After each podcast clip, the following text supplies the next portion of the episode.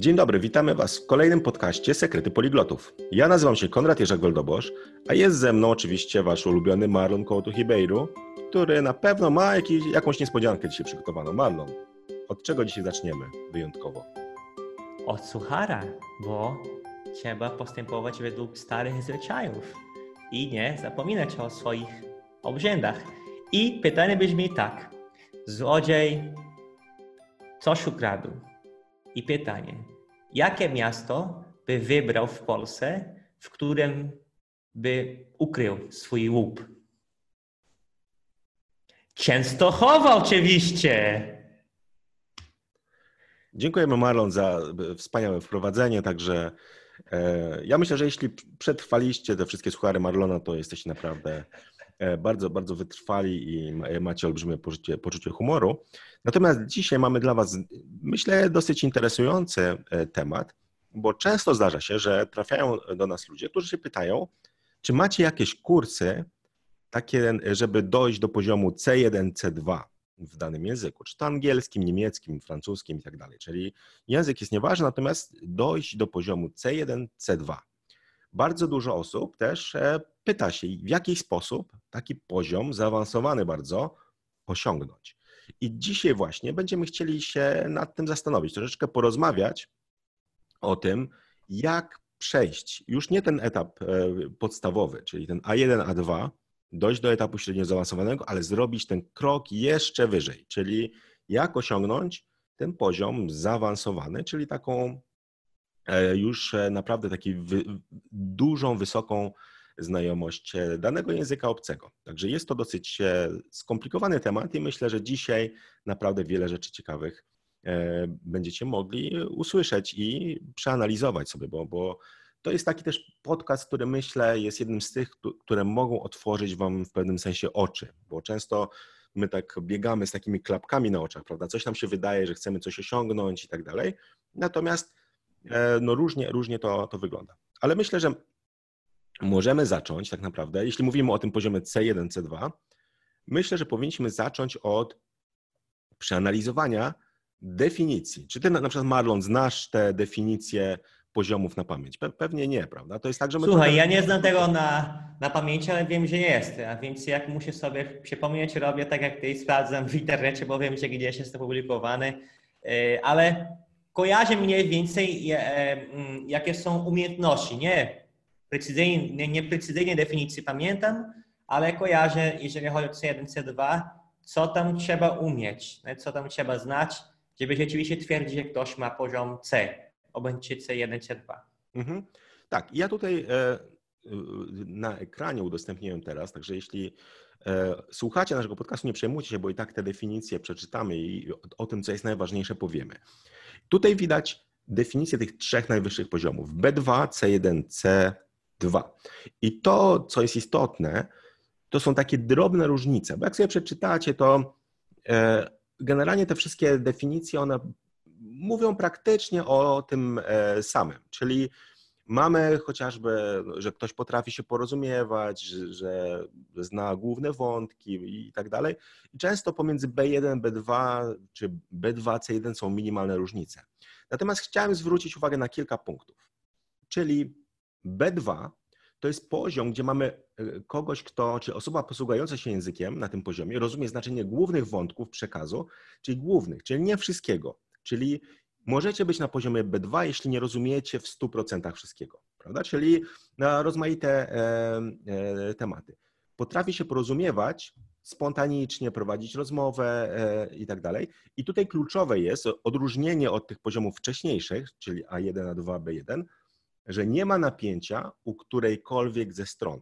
Czyli ani my, jak mówimy na poziomie B2, się nie stresujemy, ani też osoba, która nas słucha, też nie musi się stresować. Czyli ona po prostu rozmawia z, nami w sposób naturalny, tak jakby rozmawiała z osobą, która porozumiewa się tym językiem jako językiem rodzimym. Więc tutaj są takie kluczowe dwie rzeczy.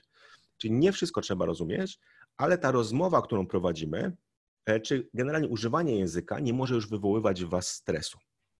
Czyli to jest poziom B2 i myślę, że bardzo dużo osób do takiego poziomu dąży, bo to jest poziom jak najbardziej do, do osiągnięcia i do, do, do wyćwiczenia. Natomiast zobaczmy sobie na poziomie C1, prawda? Czyli e, C1 to jest, że osoba posługująca się językiem na tym poziomie rozumie szeroki zakres trudnych, dłuższych tekstów, dostrzegając także znaczenia ukryte, wyrażone pośrednio. I tu jest zauważcie, czyli szeroki zakres, czyli nie wszystko, czyli nie wszystko musicie e, rozumieć, ale musicie dostrzegać znaczenia ukryte. Czyli zauważcie często, jak nie oglądacie jakąś, e, jakiś serial komediowy, prawda? Zwłaszcza taki, gdzie tam ludzie się śmieją w tle i tak dalej.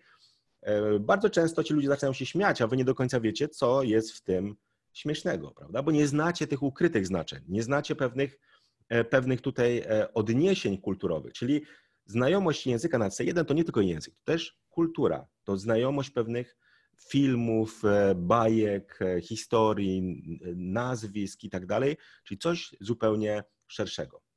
To się dzieje, to się dzieje z tymi sucharami na przykład. Ja wiem, że e, dzięki temu mogą być śmieszne suchary. Właśnie dzięki znaczeniom ukrytym. Tak jak dzisiaj mówiłem, muszę wytłumaczyć się, bo może ktoś nie złapał, nie? Miasto Częstochowa. I tam masz jakby dla mnie słowo chować, schować. I tu podałem synonim w pytaniu. Ukryć. Nie? I ktoś jest na, na poziom B, B2, niekoniecznie musi znać słowo ukryć i schować. Są prawie synonimy, prawda? I Częstochowa. Nie? To nazwa, nazwa miasta i jako Polak może słyszeć tą nazwę i nie od razu myśli o słowach często chowa, bo też to jest taka cecha tych poziomów C. Nie zastanawia się już nad, nad językiem. Używasz języka i koniec. Nie? Więc ja, jako cudzoziemiec, który, który teraz mam jak, może jakiś poziom C, ale mając tylko poziom B2, mogę widzieć takie te te strony albo te niuanse, których już nie widać, jak posługuje się tym językiem na, na takim bardzo wysokim poziomie jak C1, C2. I te właśnie znaczenia ukryte są potrzebne, żeby przekazywać jakiś sar, sarkazm, prawda? Aby, albo żeby powiedzieć coś nie na podstawie swoich słów, ale na podstawie tego, co, czego nie powiedziałem. I tylko na poziom C da się coś takiego robić. Tak, i na przykład mogę tutaj e, powiedzieć, gdybym przekazał tobie, że Maron wygląda dzisiaj jak Rumcajs, to ty do, nie do końca byś skojarzył może o co chodzi. Tak, a... tak, ja właśnie mam wiedzieć, o kogo, o kogo chodzi. To jest praca domowa dla ciebie, żebyś sobie sprawdził. Ale powtórz ponownie, wygląda na room size? Room size, tak. Okej, okay, dobra. No, więc e, e, natomiast, e, natomiast czy są jakieś takie czasami właśnie nie tylko słowa, ale też postaci, nazwiska, tytuły filmów, prawda, do których się odwołujemy. I to jest taka wiedza, którą ciężko też zdobyć e, na przykład z podręczników, prawda? Tutaj to wymaga już z takiej kontaktu z językiem, prawda? Z takim żywym językiem, żebyśmy te odniesienia zaczynali wychwytywać. Co dalej? Ta osoba na C1 potrafi wypowiadać się płynnie, spontanicznie, bez większego trudu, odnajdując właściwe sformułowania. Skutecznie i swobodnie potrafi posługiwać się językiem w kontaktach towarzyskich społecznych, edukacyjnych bądź zawodowych. Czyli praktycznie to samo co na B2, prawda? Czyli tutaj ja bym powiedział, że taka główna różnica to jest, że ten zakres y, tematów jest szerszy i odnajdywanie tych znaczeń ukrytych, prawda? Czyli nie wszystko, co jest powiedziane wprost, prawda? Czyli jakieś odniesienia kulturowe i tak dalej tutaj się pojawiają. Teraz ta osoba potrafi formułować jasne, dobrze zbudowane, szczegółowe wypowiedzi dotyczące złożonych problemów, sprawnie i właściwie posługując się regułami organizacji wypowiedzi, łącznikami, wskaźnikami zespolenia tekstu. Czyli tutaj też to jest taka umiejętność. Ja myślę, że na B2 jest bardziej ten poziom B1, B2 to jest rozumienie ze słuchu i mówienie. Troszkę mniej na samopisanie, ale tutaj już na C1 oczekujemy, że ludzie będą potrafili takie zdania nieco bardziej skomplikowane tworzyć. Ale zobaczmy sobie też C2 poziom, czyli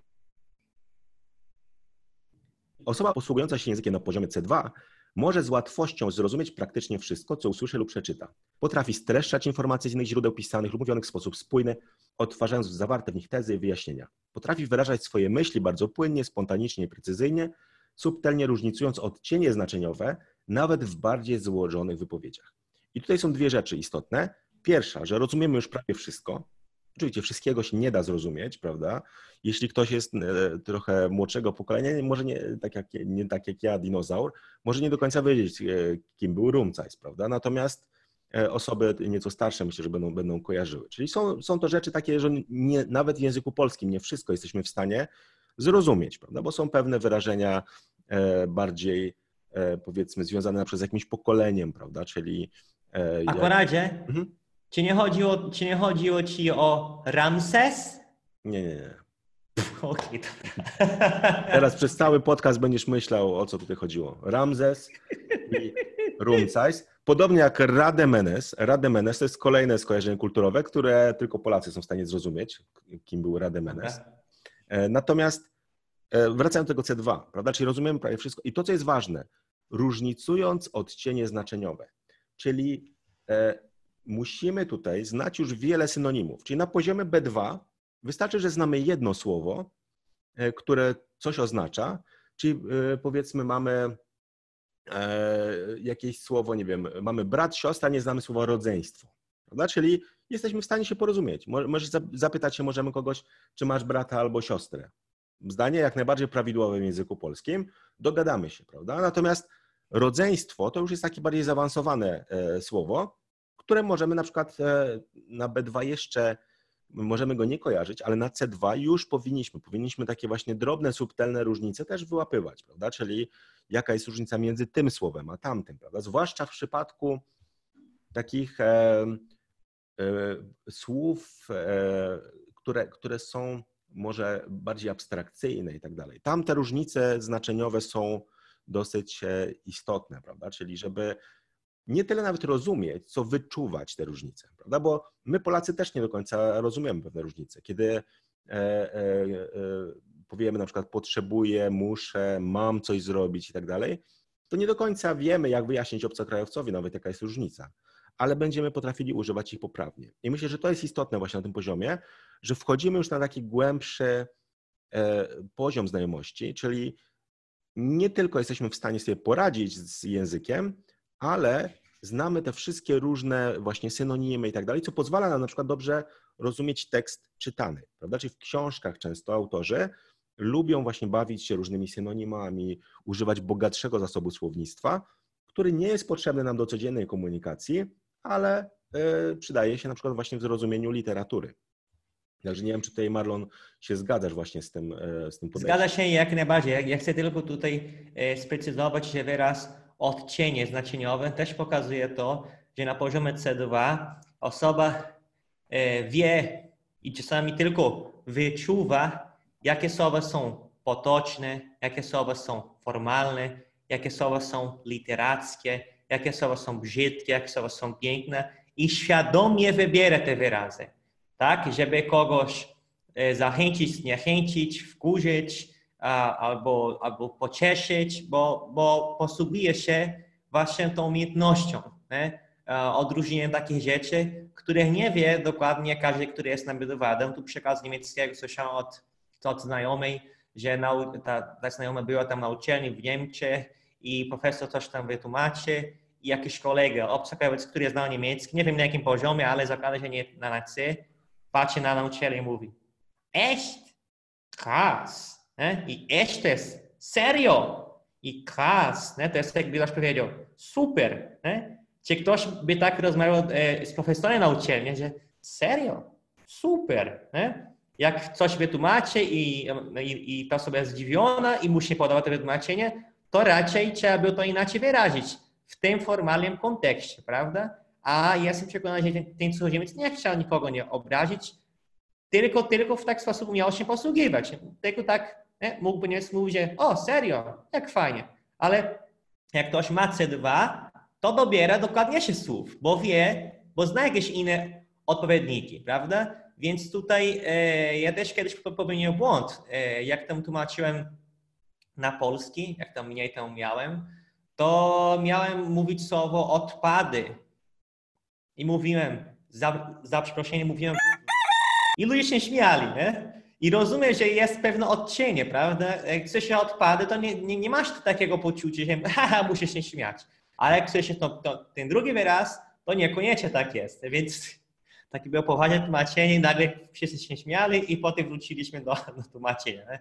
jak popełniłem tą małą gafę. Nie? Z tego powodu odcienia. Nie? I też raz, który w Gliwice tak było, tu na samym początku nauki polskiego.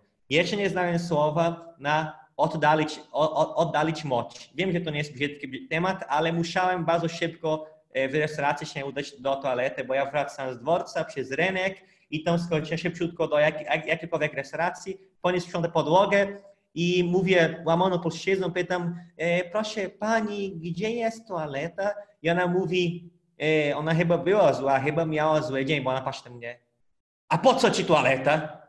No to myślę, no i chyba muszę się wytłumaczyć, żeby ona wiedziała, że nie pobrudzę tam niczego, że tak? I mówię, proszę panie, proszę pani, muszę I ona patrzy na mnie, takie zdziwione, może było tam w szoku, nie? I no to jest brzydki wyraz, teraz wiem, ja rozumiem doskonale, ale wtedy znałem tylko to. I myślałem, że muszę wyraźnie mówić, co ja mam zrobić, prawda? I się nie sprawdzałem yy, zaczęcia tego wyrazu do końca. Gdzieś tam słyszałem, nauczyłem się, więc jak ktoś jest na C1, C2, nie robi takich rzeczy niechcąco. Jeżeli robi to, to robi chcąco, prawda? Ja tutaj popełniłem błąd, nie? Tak, czyli, czyli ja myślę, że to co, to, co mówisz, jest właśnie e, bardzo ciekawe, że jak jesteśmy na tym wyższym poziomie, to znamy już reguły i możemy je łamać, prawda? Czyli e, to jest tak, że czasami ludzie, a czy mogę powiedzieć tak, e, czy inaczej, czy nawet czy w języku angielskim mamy jakiś szyk zdania, oni usłyszą, o, ktoś tam powiedział inaczej. Ja mówię tak, ale naucz się najpierw poprawnie mówić i wtedy możesz świadomie łamać te reguły, jeśli masz jakiś cel językowy, prawda? Czyli to jest coś, co, co mówił. I też tak jak ty wspominasz, prawda? Czyli na C1, C2 też wyczuwamy, które słowa są właściwe w danej sytuacji, prawda? Czyli na przykład tobie często się zdarza, jak mówisz po polsku, e, e, też robić kalki językowe, prawda? Bo to jest częst, częsty, e, na przykład jak kogoś chcesz o coś poprosić, to koniecznie chcesz dodać słowo proszę e, i e, oczywiście naturalna jest ta forma proszę zrobić, prawda? Bo to po polsku mamy. Natomiast proszę zrobić to jest taka bardzo oficjalna forma i jak na przykład do mnie mówisz proszę zrobić coś, to to nie jest nawet prośba, to jest rozkaz prawda? Czyli Polacy to będą traktować, proszę zrobić to, jako taki bardzo formalny rozkaz szefa, który przychodzi z góry i każe coś zrobić, prawda? Tak nie mówimy. Jeśli jesteśmy z kimś na ty, powiemy zrób to, proszę ewentualnie, prawda? Czyli albo czy możesz zrobić. Czyli używamy różnych wyrazów, niekoniecznie tej formy właśnie takiej, takiej która się wydaje grzeczna, ale ona nie, do końca nie jest grzeczna, prawda? Czyli to jest taka forma E, oficjalny rozkaz, prawda? Czyli, czyli czasami, czasami są właśnie takie podchwytliwe sytuacje i dopiero na takim poziomie e, zaawansowanym bardzo jesteśmy w stanie te rzeczy wychwycić. No tutaj publicznie ja się przepraszam za to, że przekazałem Ci takie rozkazy, nie miałem tego na myśli, proszę się nie obrazić, proszę mnie miłosiernie wybaczyć, okay? no właśnie, to już tego nie zrobię, tego już nie zapomnę. popełniłeś ten sam błąd właśnie, powiedziałeś proszę się nie obrazić. O, prawda! O! No właśnie, Marlonie. Tutaj Popatrz, jak to jest. Za, kar, za, za, karę musisz się nauczyć nowego języka. Wybiorę cię. Nie, za karę musisz zdać ponownie egzamin z znajomości polskiego, bo ja tylko mam, tylko mam B2. Ale to za karę... Przygotować się na C2, żeby, na C1, żeby mieć do, do końca rzeczywiście C1 i muszę nad tym popracować. Dziękuję. No, natomiast e, e, przejdźmy tutaj, czyli mniej więcej opisaliśmy te poziomy, prawda? Już wiecie, co to jest ten rzeczywiście ten poziom C1, C2. Ale teraz mam takie dwa pytania do każdego słuchacza, który zastanawia się właśnie nad tym, jak ten poziom osiągnąć. Pierwsze pytanie, czy ten poziom jest Tobie tak naprawdę potrzebny? Czy musisz go osiągnąć? I tutaj zastanów się dobrze, czy nie wystarcza Tobie taki poziom B1, B2, kiedy komunikujesz się i generalnie na tym B2, tak jak czytaliśmy, nie ma stresu po obu stronach. I myślę, że wiele osób to e, takiego poziomu właśnie szuka, czyli móc się komunikować na najważniejsze tematy, ale e, niekoniecznie znać jakieś wszystkie synonimy słów i tak dalej. Może dopuszcza do siebie tę myśl, że będę popełniać jakieś błędy, ale ważne, żeby się dogadać, prawda? Bo to też wszystko zależy od tego, co chcesz osiągnąć, gdzie będziesz tego języka używać, prawda? Czyli jeśli ktoś uczy się e, języka obcego, na przykład osoby nieco starsze, prawda? Czyli E, takie, które na przykład zauważyły, ok, muszę sobie e, poćwiczyć e, mózg, bo widzę, że zaczynam zapominać, że moje umiejętności zapamiętywania słabną, pouczę się trochę języka. To nie jest taka osoba, która potrzebuje poziomu C1, C2. Jej wystarcza nawet ten poziom A1, A2, bo chodzi o taką zabawę z językiem, prawda, żeby stymulować troszeczkę nasze te szare komórki mózgowe. Jeśli ktoś chce pojechać na przykład, nie wiem, na wakacje do Włoch i dogadać się w restauracji, kupić bilet do muzeum, e, może z kimś porozmawiać jakoś tam kilka zdań, to nie potrzebuje poziomu C1, C2. Wystarczy mu poziom B1 może, prawda? Czyli zastanówcie się teraz, jaki jest wasz cel, czyli do czego chcecie tak naprawdę używać języka. I możecie sobie przeanalizować to na tych czterech obszarach. Czytanie, pisanie, mówienie, rozumienie ze słuchu. Co byście chcieli osiągnąć? Czy jest na każdym z tych poziomów ten poziom C1, C2? Czy potrzebujecie takich umiejętności, które, które są e, niezbędne? Prawda? Czyli czy chcecie czytać na przykład w danym języku e, książki w oryginale? Może tak, prawda? Wówczas no, trzeba się zastanowić, prawda? Czy, e, czy rzeczywiście tego poziomu nie osiągnąć. Natomiast jeśli nie, macie takiej potrzeby, bo na przykład nie czytacie dużo albo wystarczy wam czytanie po polsku, no to nie musicie się tym przejmować, prawda? Czyli pierwsza taka rzecz, nad którą się zastanówcie, czy potrzebujecie rzeczywiście tego języka. Czy nie jesteście takim czy nie jesteście w takim właśnie pędzie trochę, e, gdzie, e, że trzeba zawsze być lepszym, lepszym, lepszym, lepszym, lepszym, prawda? Czy taki wyścig szczurów trochę. Natomiast czy to jest potrzebne? Czy rzeczywiście potrzebujemy e, tutaj takiego poziomu? Nie zawsze. Myślę, że czasami możecie sobie po prostu odpuścić. Czyli nie martwcie się tym za bardzo, nie przejmujcie się, tylko skupcie się na tym celu, który jest dla Was ważny prawda? Czyli niekoniecznie musicie ten C1, C2 osiągnąć. Na przykład Marlon, czy ty ucząc się na przykład języka mongolskiego zakładasz sobie C1, C2? Wydaje mi się, nie. że nie, prawda? Czyli nie, nie. to też jest zabawa. Na pewno nie. Na pewno nie, bo wtedy musiałbym dokładnie umieć mówić o tych jurtach, o, o, jazd, o, jeździe, e, o, o jeździe konno, tak? bo to są u nich te właśnie tematy, o ich zapasach, no różne inne rzeczy, które nie są mi w żaden sposób bliskie, prawda, których nawet nie znam po portugalsku i nawet podręcznik, który mam e, na pierwsze lekcje już pokazuje całe słownictwo o, tym, o tych jurtach, wyposażenie. Nie powiem, że to jest, że, że to jest jakby niewłaściwie, ale to tak postanowię sobie na razie e, przymykać oko, nie? I jakby na to nie patrzeć, bo rzeczywiście nie wszystko jest na potrzebne w każdym języku. Wiem, widzę po swoich uczniach, że niektórzy są zachwyceni wiedzą czegokolwiek. Obojętnie jakie słowo, obojętnie jaki temat, to, to zachwyceni są, ale trzeba pamiętać, że jak, jak tego nie używasz przez dłuższy czas, nawet jak tego nie słyszysz, to zapomnisz. Mhm. Tak, i czyli tak naprawdę pierwsze pytanie jest, zawsze się zastanawiajcie, czy będę potrzebować tego, prawda? Czy potrzebuję tego słowa, ale czy też potrzebuję tego poziomu. Prawda? Czyli spróbujcie sobie tak szczerze przeanalizować, na ile jest ten poziom Wam potrzebny. To jest pierwsze pytanie. Ale mhm. drugie jest trochę trudniejsze. Pytanie, czy jestem w stanie osiągnąć ten poziom? Co to znaczy? Żeby osiągnąć poziom językowy, potrzeba kontaktu z tym językiem przez pewien czas. I tutaj w przypadku takiego poziomu C2, ja myślę, że dobrym odniesieniem jest te to, co sformułował w swojej książce poza schematem, po polsku tytuł poza schematem, e, po angielsku The Outliers, e, kanadyjski dziennikarz Malcolm Gladwell. To jest bardzo, bardzo ciekawa książka. On pisze właśnie o takich dziwnych, dziwnych sytuacjach, ale opisuje też na podstawie hokeistów i tak dalej, różnych, różnych tematów, to jak osiągać mistrzostwo. I on wychodzi z założenia, że do osiągnięcia mistrzostwa w czymś potrzebujemy 10 tysięcy godzin. I teraz żeby mówić w języku na poziomie C2, trzeba w tym języku osiągnąć mistrzostwo tak naprawdę, prawda? Czyli e, to jest trochę inna sytuacja, bo gdy mówimy na przykład o mistrzostwie w jakimś sporcie, to nie każdy to osiągnie, prawda? W przypadku języka jesteśmy w stanie osiągnąć ten poziom mistrzowski w swoim języku ojczystym, bo używamy go na tyle często i e, cały czas utrzymujemy tę znajomość, dzięki czemu ten język e, jest naprawdę na wysokim poziomie. I teraz 10 tysięcy godzin. Prawda? To jest to, ile czasu powinniśmy się uczyć tego języka. I teraz zastanówcie się, ile czasu poświęcacie. Na przykład ktoś uczy się angielskiego i chce osiągnąć poziom C2. I teraz pytanie, ile czasu poświęcasz na kontakt z językiem angielskim?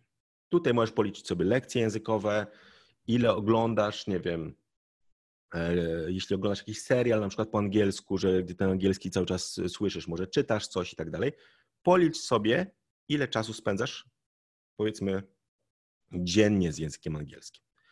Myślę, że dużo z Was poda, że no nie, nie codziennie mam ten kontakt z angielskim. Może mam dwa razy w tygodniu jakieś zajęcia, jakiś serial sobie w weekend oglądam przez godzinę, dwie i tak dalej. No ale powiedzmy, że wyjdzie wam godzina dziennie kontaktu z angielskim. Prawda? Godzina dziennie to jest sporo. Prawda? Myślę, że jak patrzymy na uczniów, prawda, którzy uczą się języka, jeśli ktoś spędza godzinę dziennie, to jest to naprawdę bardzo dużo. I teraz zastanówcie się, Marlon, jak myślisz, ile e, czasu potrzeba, ucząc się godzinę dziennie, żeby osiągnąć 10 tysięcy godzin? Czy jesteś dobry z matematyki? Zaraz zobaczymy. O, to moja słabe strona, to naprawdę nie. Ale zakładam, że przynajmniej tam z 10 lat, czy może tam więcej. Więcej, 27 lat. Wow. Czyli ucząc się godzinę dziennie, potrzebujesz 27 lat, żeby osiągnąć poziom C2. Hmm. Ale czy każdy jest w stanie uczyć się godzinę dziennie? Czy nie ma jakichś przerw po drodze? Może się okazać, że wcale nie jest tak łatwo, prawda? I teraz to, co też jest ważne w języku, że ten stały kontakt, on, e, znaczy każda przerwa, tak jakby jeśli zrobimy sobie dłuższą przerwę, to te godziny, które przerobiliśmy, stracimy, prawda? Czyli to jest tak, tak że musimy cały czas e, ten kontakt utrzymywać. Więc e, ja bym powiedział tak, że jeśli ktoś chce osiągnąć poziom C1, C2, to musi się zastanowić, czy ma fizycznie taką możliwość. I tutaj ja wychodzę z założenia, że nie ma żadnego kursu na C1, C2, który tak naprawdę zrobi jakąkolwiek różnicę. Możecie chodzić na taki kurs przez 27 lat i cały czas być na tym samym poziomie B2.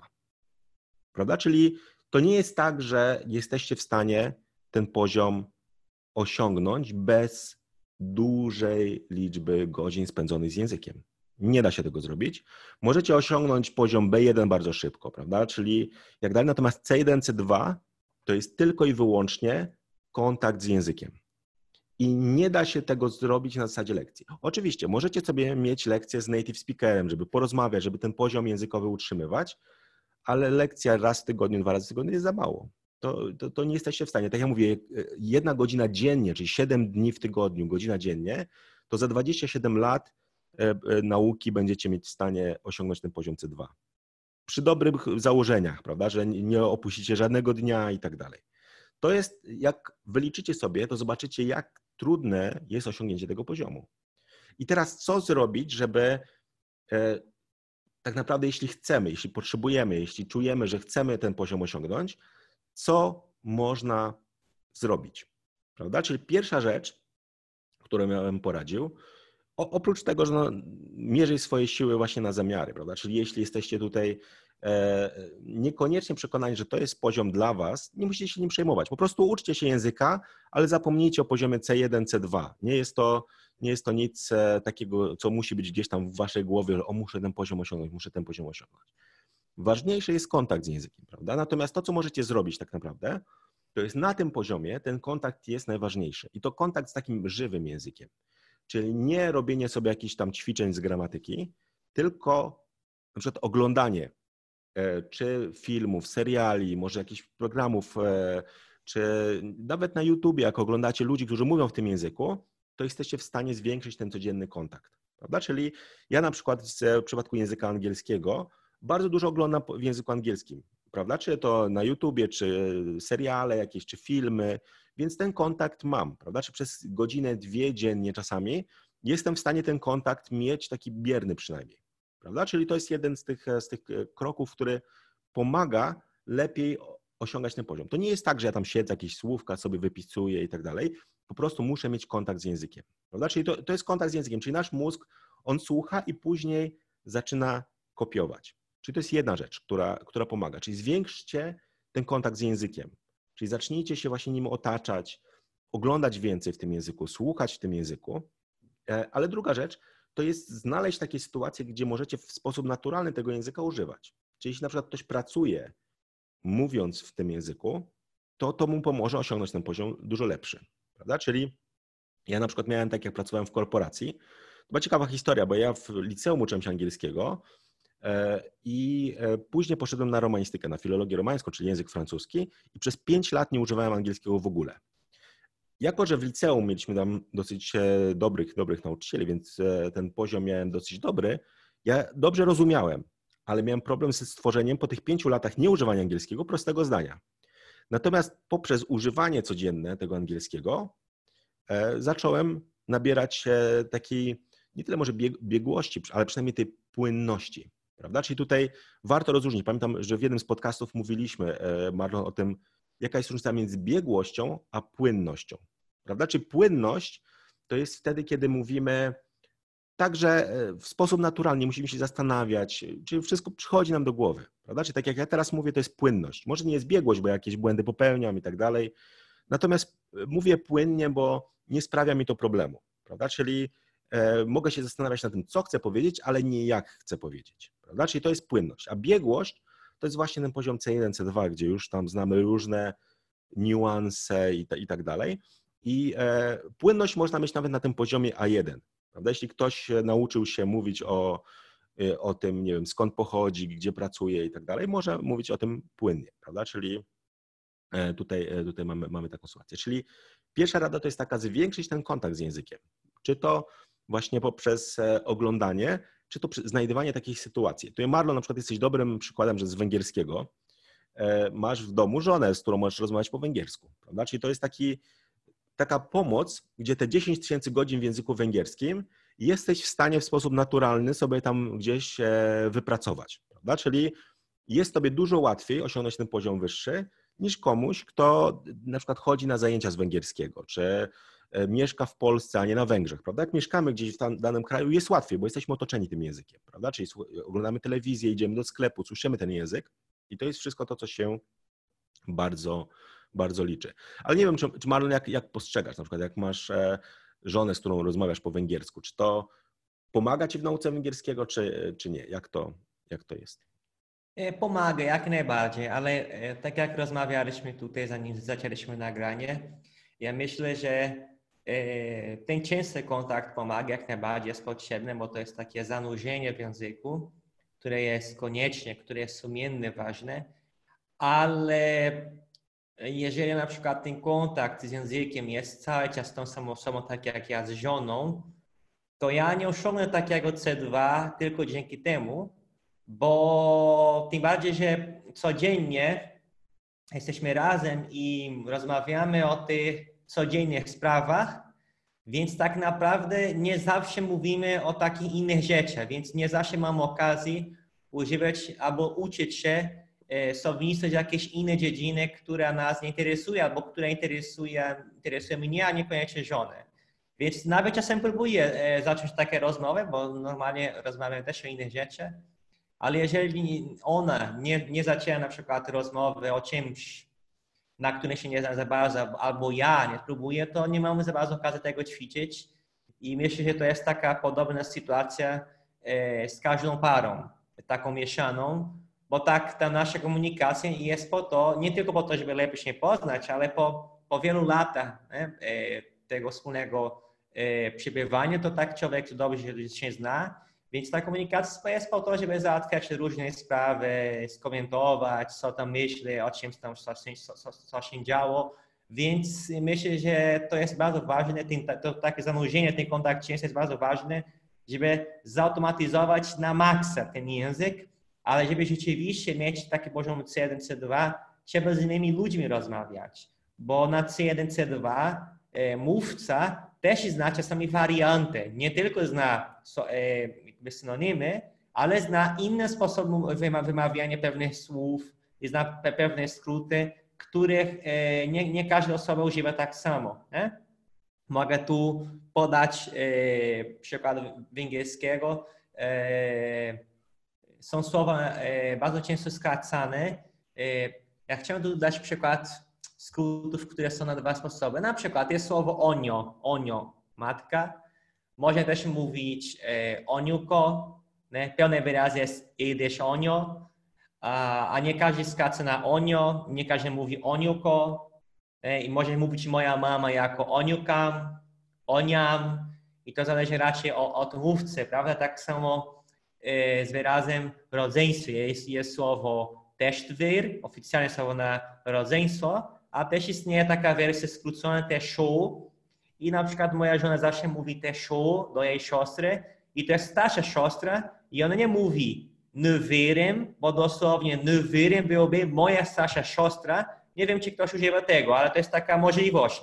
Nie wiem, moja stara siostra i na przykład ona tego nie używa i mógłby trafić na kogoś, który by tak mówił. Nie? I oprócz tego, jeżeli chodzi o warianty, pewne słowa są używane w pewnych rejonach na Węgrzech, które nie są używane w innych rejonach. Nie? I to się dzieje w różnych krajach. E, w Norwegii też tak samo mają uczniowie nas, naszego kursu, może zauważyli czasami e, pewne warianty albo niuanse w tych, w tych zdaniach. I to też wynika z tego, że są takie e, warianty lokalne. Czasami masz dużo opcji na to, na to samo, to się dzieje w Brazylii. I mówca na C1, C2 jest do pewnego stopnia świadomy tego. Nie zna wszystkich wariantów, bo się zna na swojej wersji, na wariancie swojego rejonu, ale świadomy jest o istnieniu tego i nawet kojarzy pewne słowa, pewne określenia z innych rejonów dzięki właśnie kulturze, prawda? To się dzieje w Japonii na przykład, gdzie też jest kilka wariantów i tam w Japonii taki wariant e, językowy e, właśnie z japońskiego z rejonu Kansai e, jest bardzo uważany za śmieszny. I jak na przykład e, komediant po japońsku mówi coś, czasami używa jakiegoś słowa z tego, z tego dialektu Kansai albo wymawia te słowa senadowe w taki sposób. Nie? I Japończyk się śmieje i ten, który zna japoński na, na, na dobrym poziomie, nie zda się rozumieć o co chodzi, bo to jest taka, taka wiedza bardzo potrzebna na poziom C2, taka wiedza kulturowa. Więc ten taki pobyt z kimś, który zna e, ten język, jako czysto tak jak moja żona, która zna węgierski, pomaga, ale to nie jest e, jedyna, powiedzmy, jedyny czynnik, który jest potrzebny. Ja chcę tylko dodać tutaj, zanim e, coś skomentujesz, bo mówiłeś o osiągnięciu mistrzostwa, prawda? Na podstawie książki dziennikarzy z Kanady. Tutaj musi wziąć, co stoi za mną dzisiaj. Mam tutaj łucznika, jak ktoś tylko słucha, teraz tutaj trzyma tutaj łucznika. Mamy tutaj czarodzieje. Po co pokazuję? E, nie wiem, czy ten, który słucha albo nas ogląda, grał kiedyś takie różne tam gry, taki styl RPG, RPG. No widzisz, masz, postać i musisz ćwiczyć, żeby ta postać osiągnęła pewne poziomy. I tam masz, powiedzmy, łucznika. I ćwiczysz twoje postaci w pewnych planszach. Te plansze mają różne strefy i jeżeli po prostu wyćwiczyłeś twoją postać na maksa, Y, na danej strefie, to nie, nie wejdziesz na kolejny poziom, jeżeli nie pójdziesz na kolejną strefę, na inną planszę, gdzie będziesz miał, gdzie będziesz miał e, trudniejsze postaci, trudniejszych potworów spotkasz, z którymi musisz tam sobie radzić, żeby podejść ten poziom na wyższy poziom. I właśnie tak jest właśnie z tym C1, C2. Jeżeli nie wejdziesz e, z twojej strefy komfortu, tego nie osiągniesz, ale najpierw musisz się zastanawiać, tak jak mówił Konrad, czy chcesz, jest to potrzebne koniecznie, czy dasz radę, bo na, naprawdę to, wynik, to wymaga takiego wysiłku, nie? Tu po, po, po, ponoć, e, po, e, pokażę ponownie tutaj czarodzieje, okay? ma tutaj ogień, nie? nie musisz pozwolić, żeby ten e, zapał okay? e, jakby skończył. I tak jak jeżeli chodzi o postaci, nie? tutaj ponownie łucznik, czarodziej, jak grasz, albo nawet jak obejdziesz tę bajkę, te postaci zawsze są ubrane w taki sposób. Przecież łucznik musi spać, musi się kąpać, musi mieć normalne życie. Ale zawsze jak się pojawiają te postaci, zawsze są non-stop w tych ubraniach, powiedzmy, robocie, prawda? O co mi chodzi? O tym zanurzeniu, że ciągle non-stop, cały czas czarodziej jest czarodziejem w tych, w tych grach i łucznikiem jest łucznikiem. I nie widzisz tam łucznikiem w piżama, czy czarodziej tam E, w krótkich spodenkach i nie wiem, nie, tam kapcie, bo, bo sobie tam pije herbatę. Nie ma czegoś takiego. Cały czas są w tych ubraniach i o to mi chodzi. Tutaj mówię, wiadomo, przenośnie o uczeniu się języka na poziomie C1, C2. Nie chodzi o to, że musisz non-stop uczyć się, myśleć o tym języku, ale musisz mieć jak najczęściej kontakt. Żeby, I to nie chodzi o to, żeby szybko, żeby rzeczywiście osiągnąć poziom C1, C2, a jeżeli chodzi o czas, możesz myśleć, ale marno, chore jak długo mi to zajmie? 27 lat, jak mówił Konrad, bo, bo, bo tutaj mówię o tym osiągnięciu mistrzostwa, prawda? E, przez ćwiczenie godzinę dziennie. Ale jeżeli zwiększysz tą godzinę na kilka godzin dziennie, to osiągniesz to szybciej i to zależy od każdej osoby, od mhm. Twoich realiów. Nie? Na przykład ten, który pracuje z językami już, to może będzie miał łatwiej, bo ta praca jest nawet z nauką języka związana, prawda? Jak ktoś ma zupełnie inną pracę, powiedzmy informatyka, albo nawet ta, taka praca, w której język obcy w ogóle nie jest potrzebny, osiągnie ten poziom, ale w innym tempie bo tak, tak naprawdę zależy rzeczywiście od Twoich realiów. Mhm. Więc zanurzenie w tym języku jest bardzo potrzebne, abyś mógł osiągnąć. I nawet takie rzeczy, które robisz, e, powiedzmy codziennie albo często, w Twoim języku ojczystym powinieneś e, zacząć robić w tym języku obcym. Na przykład, jeżeli ktoś czyta wiadomości, słucha wiadomości, albo ogląda wiadomości, albo czyta cokolwiek e, z dziedziny, która się podoba tej osobie, to ta osoba powinna zacząć jak najczęściej, albo nawet tylko w ogóle w tym języku obcym to robić. Nie? Po prostu przestać robić w swoim języku czystym, jakby w celu osiągnięcia poziomu C1, C2. Więc e, trzeba po prostu zachować się jako rodowity mówca. Nie? Tak jak tutaj łucznik, czarodziej, nie? tutaj z tych, z tych gier. Cały czas są po prostu tymi postaciami i czymś innym się nie zajmują. A my, skoro mamy rzeczywistą, rzeczywiste życie, nie możemy tego się zajmować językiem, ale musimy wdrożyć ten język do różnych sfer naszego języka, żeby mieć jak najczęściej kontakt. Mhm. I tutaj Malem powiedział, że to, to, to, o czym wspomniałeś, że na przykład, nie wiem, nauczyciel języków ma łatwiej, bo ma kontakt. Niekoniecznie zawsze, prawda? Bo on porusza się cały czas w tym samym temacie e, początkującym. I on sobie świetnie właśnie, tak jak mówisz, na przykład, że ze swoją żoną masz pewnie przećwiczone tematy Marlon, e, zabierz te kapcie, nie schowałeś ich znów e, i tak dalej, codzienną rozmowę. Natomiast rzeczywiście masz mniej zautomatyzowane takie tematy, o których nie rozmawiacie, prawda? Bo ciężko jest rozmawiać o, o wszystkim. Podobnie nauczyciel świetnie zna podstawy języka, te podstawowe na przykład nie wiem, zwroty i tak dalej, natomiast może mieć y, ciężej z tymi rzeczami, których na co dzień nie używa. Ja bym powiedział, że kluczowe właśnie jest, czyli pierwszy krok to jest zwiększyć kontakt z językiem, a drugi to, co y, wspominałeś, czyli zróżnicować. Czyli to nie chodzi o to, żeby, bo ktoś pomyślał sobie, o, to ja sobie włączę po prostu jeden film i niech on sobie leci w kółko przez 8 godzin dziennie i wtedy ja będę płynnie mówił języku. No nie do końca. To e, jest tutaj taka rada. Jeśli jesteście na początku e, nauki języka, to słuchajcie tych samych rzeczy po kilka razy, prawda? Bo to pomaga. Wtedy mózg może sobie te same rzeczy przećwiczyć i przeanalizować, bo, on tego nie zna, więc potrzebuje jak najwięcej powtórek tego, e, tych samych rzeczy. Natomiast na dalszym etapie ważne są nie powtórki tego samego, a zróżnicowanie materiału. Czyli gdy zaczynacie się uczyć i macie, nie wiem, jakieś nagranie 10-minutowe, to posłuchacie sobie go 3-4 razy. A jeśli jesteście, chcecie osiągnąć poziom C1, C2, to zamiast słuchać 4 razy tego samego, posłuchajcie czterech różnych nagrań, prawda? Czyli tak jak tutaj mówimy, czyli słuchanie jednego pozwala wam nabrać płynność w tym, e, co słuchacie, czy mówicie, prawda? Czyli jeśli przebywacie z jedną osobą, to będziecie się płynnie z nią komunikować, ale nie będziecie mieć tej biegłości językowej, która jest potrzebna już do tych najwyższych poziomów, prawda? Czyli to jest, to jest taka, taka rada właśnie, żeby dobierać różne materiały i różnie sobie ćwiczyć. I to, o czym musicie pamiętać też, że ten poziom biegłości, on może być różny na, w tych różnych umiejętnościach, czyli możecie mieć poziom C2 w czytaniu, a bardzo niski w mówieniu prawda? Czyli no, zdarza się tak, prawda? Czyli e, te poziomy są różne, bo one z różnych rzeczy wynikają. Na przykład, gdy uczycie się języka słowiańskiego, typu czeski, rosyjski, dużo łatwiej wam będzie czytać, bo dużo słów będziecie znać e, przez podobieństwo do języka polskiego, ale będziecie mieć problem w mówieniu, prawda? Bo nie zawsze będziecie wiedzieli, czy to jest to słowo, czy inne i tak dalej. Czyli e, ten poziom może być różny, czyli musicie też dobierać taki, wybrać sobie priorytet, czyli co chcecie osiągnąć, w danym obszarze, czy w czytaniu, w pisaniu tak. Może nie chcecie w ogóle pisać w tym języku, więc nie musicie tego ćwiczyć, prawda?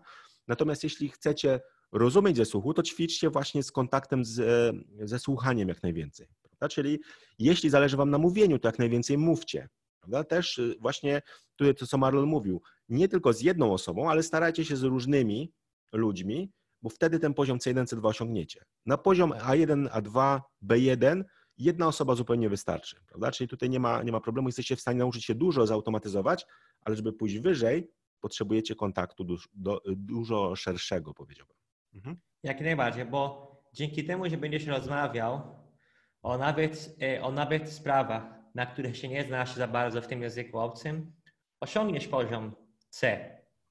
Bo na tym polega to e, w rozwijaniu tej umiejętności, że nie tylko poruszasz się po tych znanych tematach, ale próbujesz właśnie rozmawiać o tym, czego nie znasz za bardzo, o to wymaga od ciebie e, używania bardziej specyficznych słów, wymaga takiego słownictwa, którego jeszcze nie znasz. I więc w trakcie ćwiczenia tego nauczysz się tych dodatkowych słów, tych dodatkowych wyrażeń i w taki sposób możesz e, rozszerzyć twoje słownictwo, tak, znajomość tego języka i to powoli, tak, sprawi to, że posuniesz się naprzód i osiągniesz wyższy poziom od tego, co masz, nie? bo to jest naprawdę e, to, czego brakuje nie? pomiędzy tam B1 C2. Jakby taka obszerna wiedza, nawet o rzeczach, które za bardzo nie są ci bliskie, które, które nie są do końca potrzebne, ale i tak umiesz. Nie? To przy okazji tak samo się dzieje z twoim językiem ojczystym.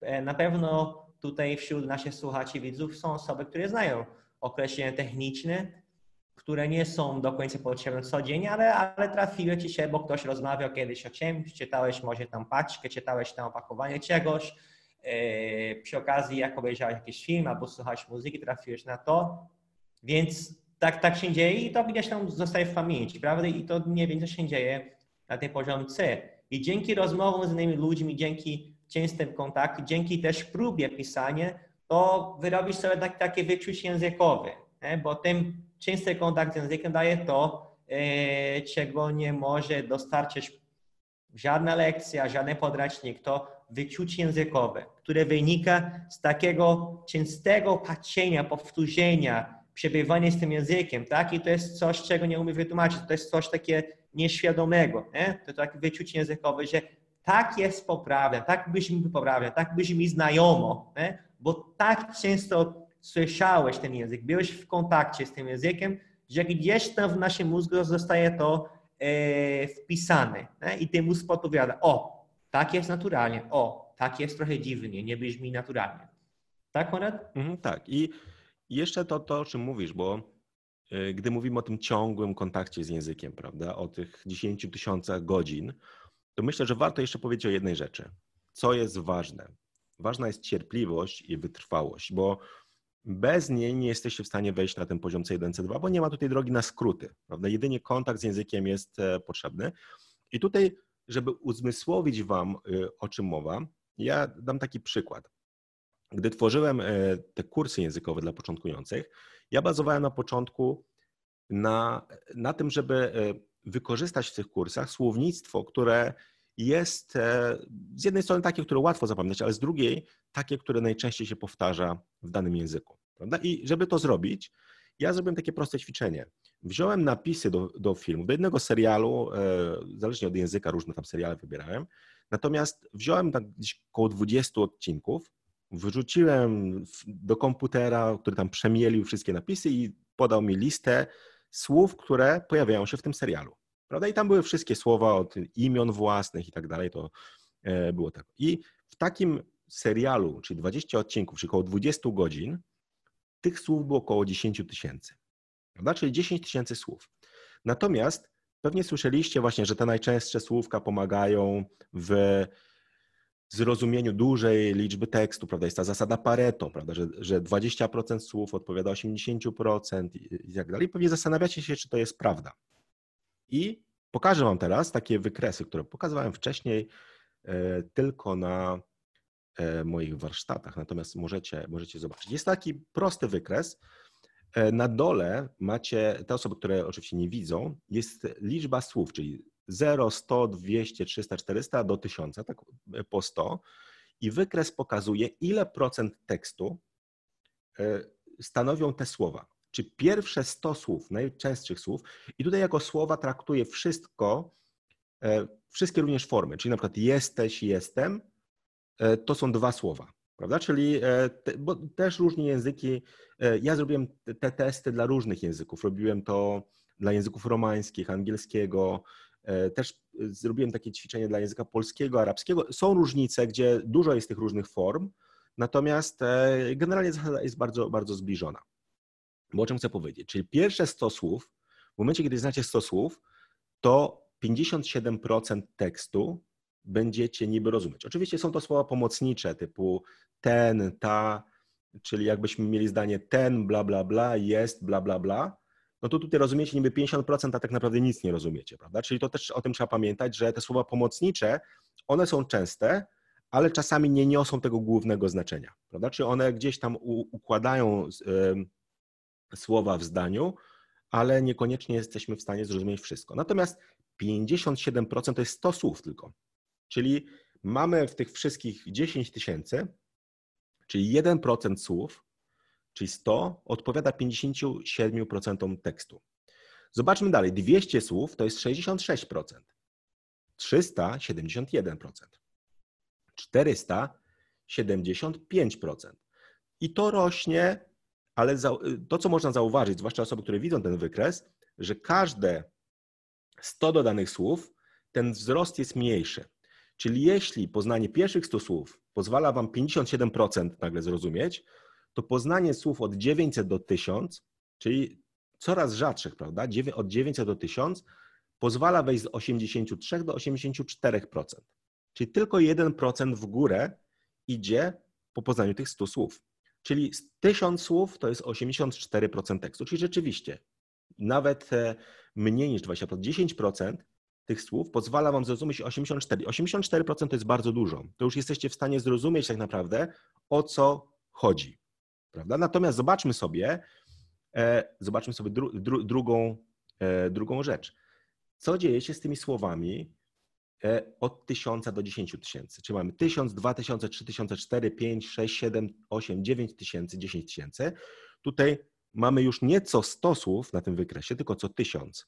Czyli jak mamy 1000 słów, mamy 84%. 2000 to jest 90%. Super.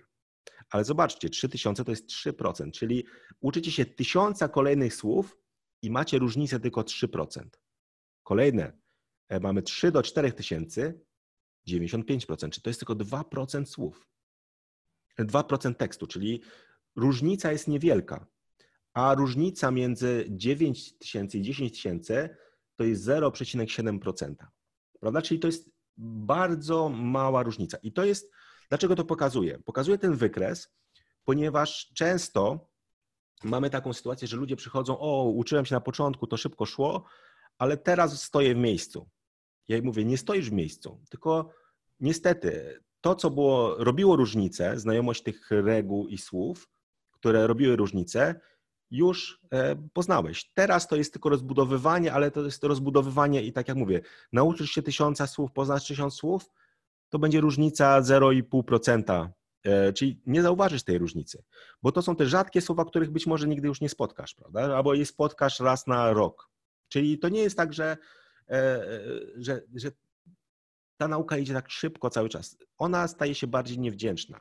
No bo oczywiście trzeba poznawać, trzeba rozszerzać słownictwo, trzeba poznawać nowe struktury, natomiast to nie jest, nie jest coś takiego, co da wam szybko efekty. Prawda? Te efekty będą przychodziły bardzo powoli. Czyli to, o tym pamiętajcie, że ważna jest do C1, C2 cierpliwość i wytrwałość. Wytrwałość nawet jest ważniejsza, bo cierpliwość to jest tylko tak, że czekamy, a wytrwałość to jest robienie cały czas e, czegoś, prawda? Cały czas ten kontakt z językiem, cały czas e, poznawanie języka, e, mimo porażek, mimo pozornych czasami porażek, bo to nie jest tak, że wy stoicie w miejscu, wyjdziecie cały czas do przodu. Natomiast tak jak mówię, no rzeczywiście, jeśli nauczyłem się tysiąca słów przez ileś tam y, miesięcy i polepszyła moja e, znajomość się o 0,5%, no to jest, jest problem, prawda? Czyli wydaje nam się, że stoimy w miejscu, a tak nie jest, prawda? Czyli pamiętajcie, że no niestety ta nauka na tym wyższym poziomie jest troszeczkę e, niewdzięczna. Tak, rzeczywiście, wytrwałość jest, jest jak najbardziej uh, potrzebna. Chcę ponownie się odnosić do gier buterowo-komórkowy w tym stylu RPG, bo ja czasami tłumaczę na takie wydarzenia, dlatego mam ten kontakt, to jest znany mi temat. I na przykład jest taka częsta strategia. Tu mam teraz olbrzymie. I olbrzym co? Ma dobrze zbudowane ciało, on jest duży. Bardzo często on jest bardzo powoli, więc nie wydaje się, e, że to jest dobra postać, bo tak bardzo powoli, ale jest bardzo silny, wytrwały. Więc jest taka strategia, że jak ktoś wysyła takie mniejsze, takie słabsze postacie, ale które, które są bardzo silne, tak jak na przykład czarodziej. Tutaj swoim, swoim tutaj ogniem naprawdę wielkie szkody może zrobić. Tu też mamy łucznika, łucznik z dala, nawet nie musi się zbliżyć, wysyła tam swoje łuki. Ale jeżeli trafi, trafi na nich tam atak, mogą od razu umrzeć. no to wystają razem tutaj olbrzymie łucznika i czarodzieje, olbrzym z przodu tutaj stoi i on jest tak, taki zwany tankiem, czyli wszystkie ataki skierowane są na niego, bo on jest wytrwały. Podczas, podczas gdy działają tutaj łuczniki i, i też czarodzieje. O co mi chodzi tutaj? Tak samo właśnie z tą nauką języka, żeby osiągnąć ten poziom C2, C1. Musi mieć tą wytrwałość, czyli masz ten, te, tego olbrzymie, który zahamuje wszystkie ataki, przyjmuje to na siebie, podczas gdy łucznicy i czarodzieje atakują e, z tyłu. Czyli masz tą wytrzymałość, e, podczas gdy uczysz się, podczas gdy atakujesz ten język i chcesz zdobywać jak najwięcej e, właśnie tej wiedzy. I jakie są te ataki, o których mówię? O co mi chodzi tutaj? No czasami, że jesteś niechęcony, że czegoś tam nie rozumiesz, że jakieś słowa są bardzo trudne, że jakieś słowa są bardzo specyficzne, ale, ale próbujesz wytrzymać. No? Starasz się wytrzymać tego i uczyć przetrwać, tak, zanurzyć się w tym języku, aż osiągniesz ten poziom. Ale żeby to zrobić rzeczywiście nie przestać po drodze, trzeba po prostu e, też wprowadzić urozmaicenie. Mówiąc ponownie tutaj o grach. Jak grać cały czas gra na tej, na, na tej samej planszy, to potem po jakimś czasie już nie chce grać.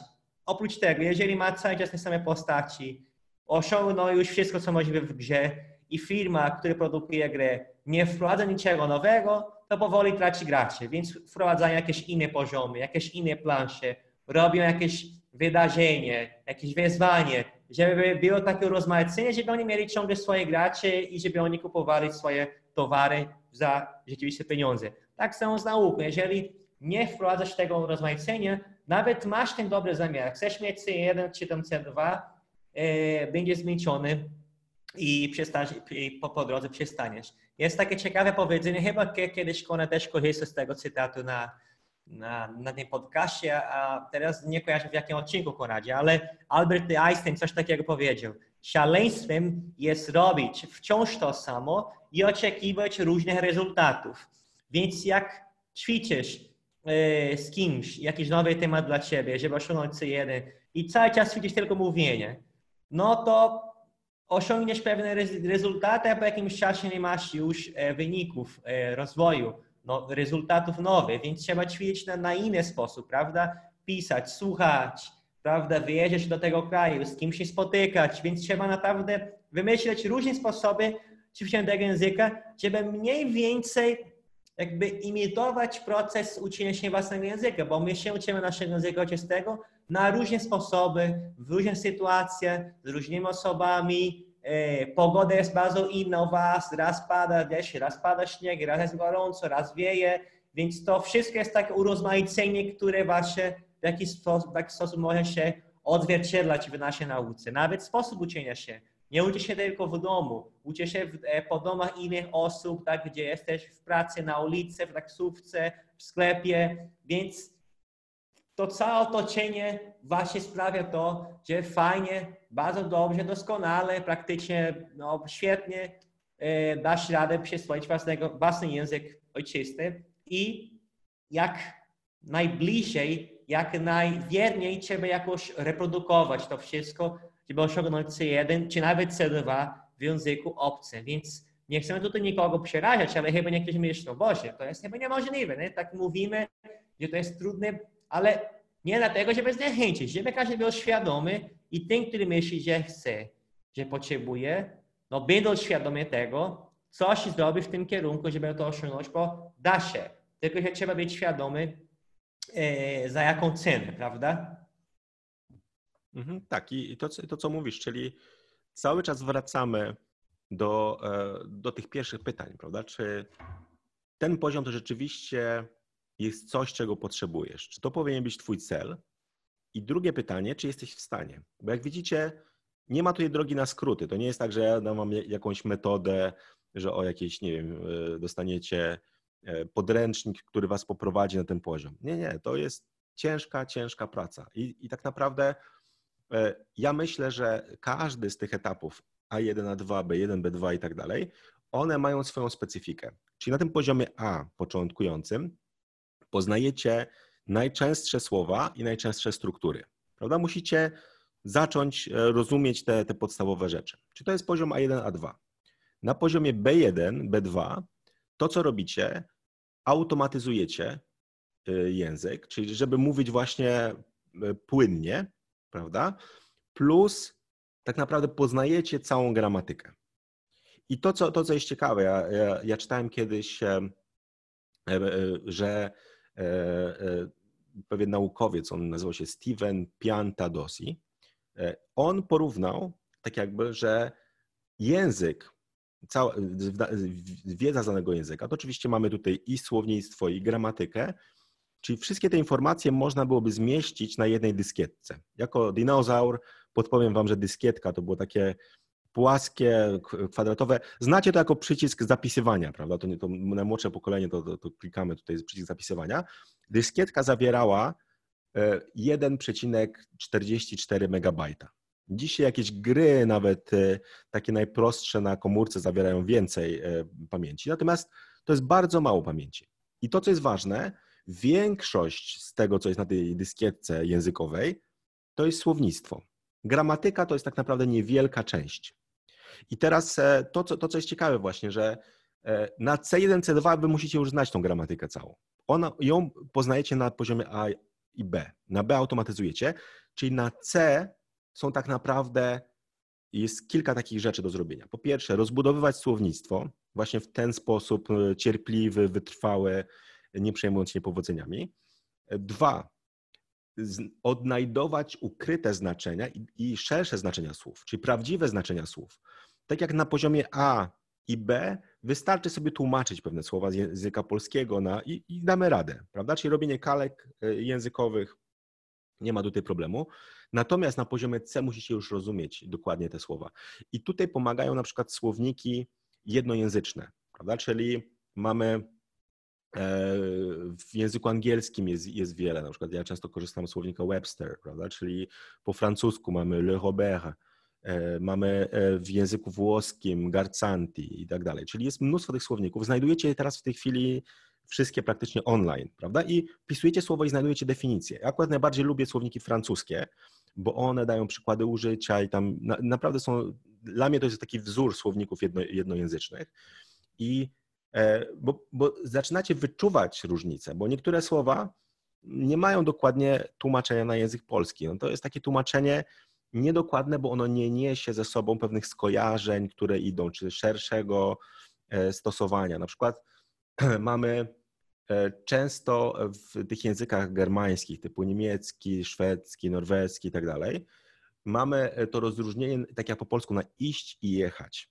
prawda? Czyli mamy w języku niemieckim gehen i fahren, prawda? Czyli te dwa czasowniki, które często Polacy się uczą i o, to ten jest e, gehen to jest iść, a fahren to jest jechać. Ale to nie do końca tak jest, bo gehen ma szersze znaczenie, ono znaczy udać się też gdzieś. Prawda? Czyli ja mogę powiedzieć e, ich gehe nach Berlin, czyli ja nie idę na piechotę do Berlina, tylko ja udaję się do Berlina, prawda? Czyli kiedy nieważny jest tam środek lokomocji. Po polsku już tak nie powiemy. Po polsku bym musiał powiedzieć jadę do Berlina albo lecę do Berlina i tak dalej, prawda? Czyli to jest, to jest trudność. W innych językach są takie drobne, na przykład w, w szwedzkim chociażby mamy też te słowa, ale tam jest tak, że jak na przykład e, e, słowo takie właśnie iść, on oznacza, że idziemy własnymi siłami. Prawda? Czyli jak ja jadę pociągiem, to użyję innego słowa, a jak pociąg jedzie, to on użyje innego słowa, bo jak ja jadę pociągiem, to pociąg jest moim e, transportem, a jak, e, e, czyli mamy to słowo oka, prawda, czyli jechać, to znaczy, że ja jadę pociągiem, czyli jadę nawet samochodem, rowerem i tak dalej. Natomiast pociąg już nie, będzie, nie będziemy używali tego słowa, będziemy używali słowa jechać czy iść, bo pociąg nie korzysta z niczego ze środka transportu, on sam jedzie, prawda? Czyli są takie drobne rzeczy, które zauważycie.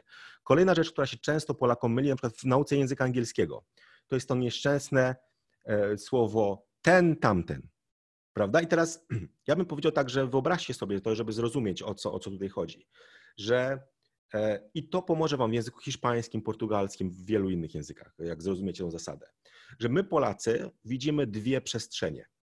Jedna przestrzeń to jest to, co jest w zasięgu naszego, e, e, tak jakby, że możemy podejść, coś wziąć.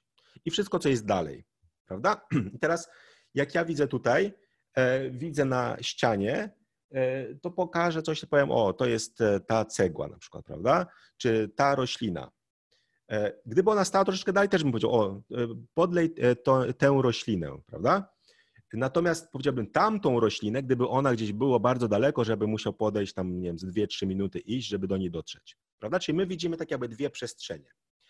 Natomiast w języku angielskim innych, hiszpańskim na przykład, ludzie widzą trzy przestrzenie. Czyli jedna przestrzeń to jest coś, co jest zaraz przy mnie, co mogę dotknąć, co trzymam w ręku. Prawda?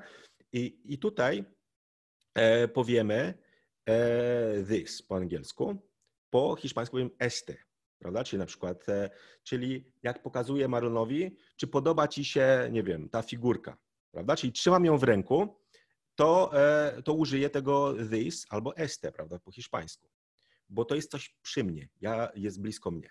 Natomiast druga przestrzeń to jest coś, co jest w zasięgu, ale nie jest przy mnie. I najczęściej to też może być coś, co jest przy rozmówcy. Prawda? Czyli gdyby Marlon siedział tutaj koło mnie i trzymał figurkę, to po polsku ja powiem, E, bardzo mi się podoba ta figurka, prawda? Natomiast ta figurka już nie jest w moim ręku, ona jest trochę dalej, jest u Marlona, więc tutaj e, po angielsku jest that, prawda? Czyli ta, czyli trochę dalej, a w języku hiszpańskim powiem esa, prawda? Czyli, czyli esa po, hiszpa- po portugalsku tak samo, prawda? Chociaż Brazylijczycy tutaj akurat mniej używają tego rozróżnienia, oni wszystko traktują, natomiast w języku portugalskim jest portugalski, powiemy este i esa, prawda? Czyli używamy tych dwóch, dwóch słów, czyli esa, esta, prawda? Czyli mamy, po polsku powiemy ta w obydwu sytuacjach. Natomiast mamy też ta daleko, prawda? Czyli po, po hiszpańsku powiemy akeja, prawda? Czyli taka, która się dzieje się jest daleko. Po angielsku cały czas powiemy that, prawda? Czyli Anglicy też widzą dwie przestrzenie, tak jak my, ale te przestrzenie się nie pokrywają z tymi, które my mamy. I to jest ciekawe, bo to są rzeczy, które wy będziecie wyczuwać na tym wyższym poziomie. Na początku będziecie je mylić, prawda? Natomiast z czasem to stanie się bardziej na zasadzie takiego wyczucia, bo będziecie widzieli, jak ludzie tego używają na co dzień, prawda? I, i, i zauważycie, że to ma odniesienie do przestrzeni fizycznej, ale też do czasu, prawda? Czyli jeśli coś dzieje się teraz, e, to ja powiem this moment, prawda? Czyli ten moment. Albo po hiszpańsku este momento, prawda? Czyli jeśli coś się działo dzisiaj, to, to oni powiedzą este, natomiast ese powiedzą, kiedy było na przykład wczoraj, jakoś w bliskiej przyszłości. A jak było 100 lat temu, to powiedzą aquel dia, prawda? Czyli tamten dzień. Po polsku ten, tamten, no to też e, e, powiem tego dnia, tamtego to też jest płynne, prawda? Natomiast zasady są bardzo proste, czyli jak tą przestrzeń sobie dzielą ludzie. My dzielimy na dwie części, czyli coś, co jest blisko nas w naszym zasięgu e, i coś, co jest bardzo daleko. Natomiast Hiszpanie dzielą na trzy części, prawda? Czyli dzielą na to, co jest blisko mnie, co jest w moim zasięgu, trochę dalej ode mnie i co jest bardzo daleko. Anglicy dzielą na to, co jest blisko mnie, co jest moim, tak, że ja no, mogę dotknąć, i to, co jest dalej. Prawda? Czyli, czyli te dwie przestrzenie, ale one się nie pokrywają. I to jest ważne właśnie, żeby takie rzeczy wychwytywać już na tym poziomie C1, C2. Prawda? Czyli, że to nie jest tak, że ja tylko kopiuję z języka, ale że ja yy, tak, tak jakby rozumiem te małe niuanse, prawda? Czyli te małe, małe, małe drobnostki. Tak, na C1, C2 człowiek już myśli w tym języku obcym, całkowicie w tym języku obcym i umie się wyrażać.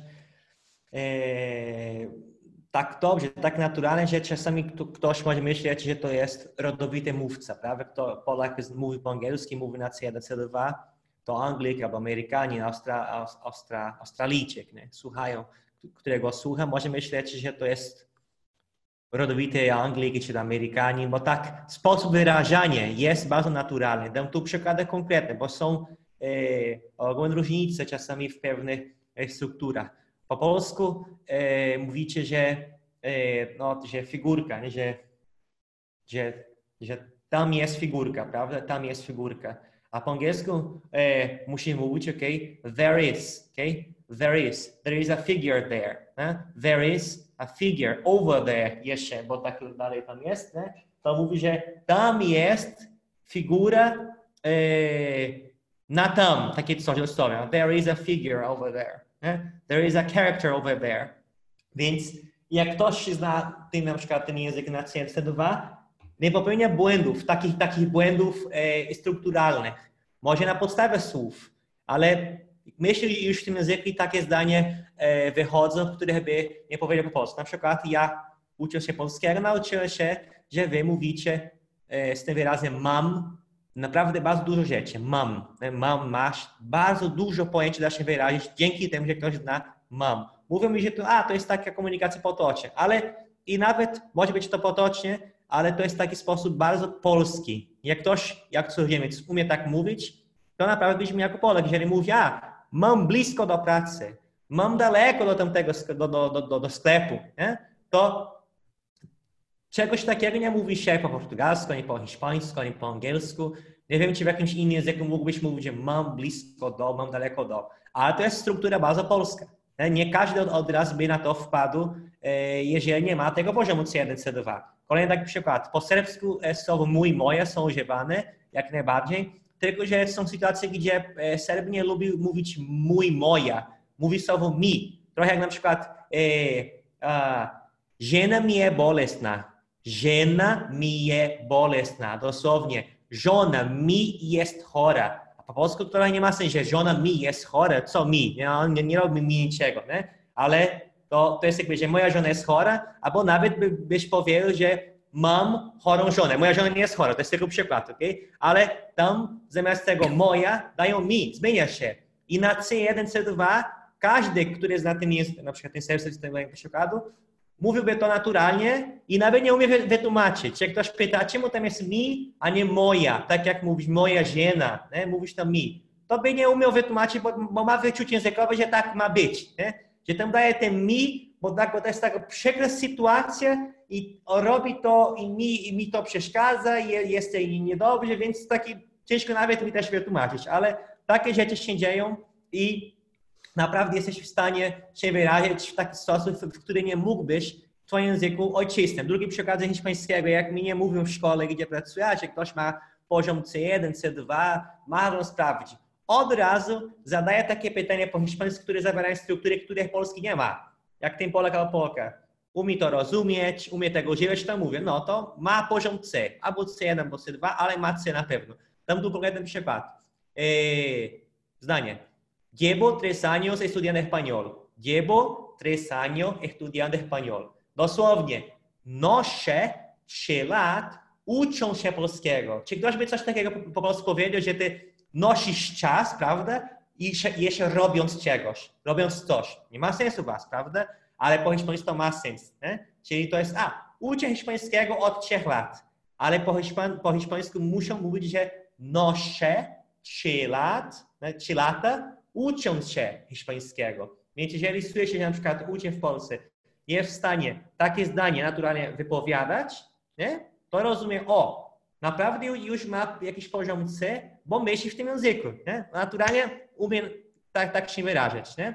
Więc jest dużo takich, takich struktur, które nie mają e, odpowiednika w naszym języku ojczystym. Jak jesteś w stanie to zrozumieć, używać tego praktycznie bezbłędnie, to naprawdę jesteś, jak nie na C, na C, bardzo blisko tego, bo tak nie musisz nawet świadomie używać twojego języka ojczystego, żeby się wyrażać. Nie? Bez tego odniesienia tak? Bez tego oparcia na, na Twoim języku ojczystym e, dasz radę rozumieć, wyrażać się naturalnie w taki sposób, w, w, każdy, e, w który każdy by rozumiał. No jeszcze ostatni przykład z japońskiego. Japoński naprawdę to nie jest trudny język, ale myślę, że osiągnięcie C1 albo C2 jest trudny. No dzisiaj, do dzisiaj też ja, ja nie mam taki. Ja nie, nie będę mówił, że mam tutaj C po, po japońsku, chociaż uczę się od prawie od 15 lat ale tam bardzo skomplikowane, bo to jest bardzo specyficzny język i to jest Azja. To jest język azjatycki, naprawdę zupełnie inny sposób myślenia, inne odniesienia kulturalne, naprawdę inny świat,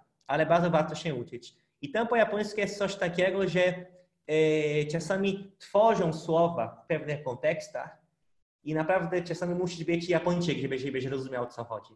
Dam tu przykład właśnie z tych gier.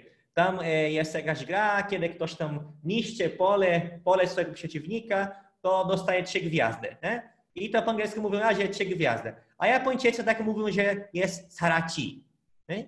Jak ktoś słyszy saraci, poszuka, nie ma tego, czegoś tego, tego słowa. Z czego się wzięło? Słowo sara, talerz i ci od słowa ziemia. Ziemia zrówniona po prostu, która wygląda jak na, na czysty talerz. Nie? I słysząc to, nawet mógł, mogę rozumieć, że, że to było takie połączenie, ale musi mieć taki, taki poziom C, takie poznanie języka, takie poznanie słów, żebyś mógł skojarzyć, a że to są te dwa słowa połączone, połączone, ktoś wymyślił to, Sara ci. Nie? Tak samo z tymi sucharami. Ktoś chyba pamięta, że ostatnio mówiłem o, o tym e, wypowiadany suchar z ciekawki. Nie?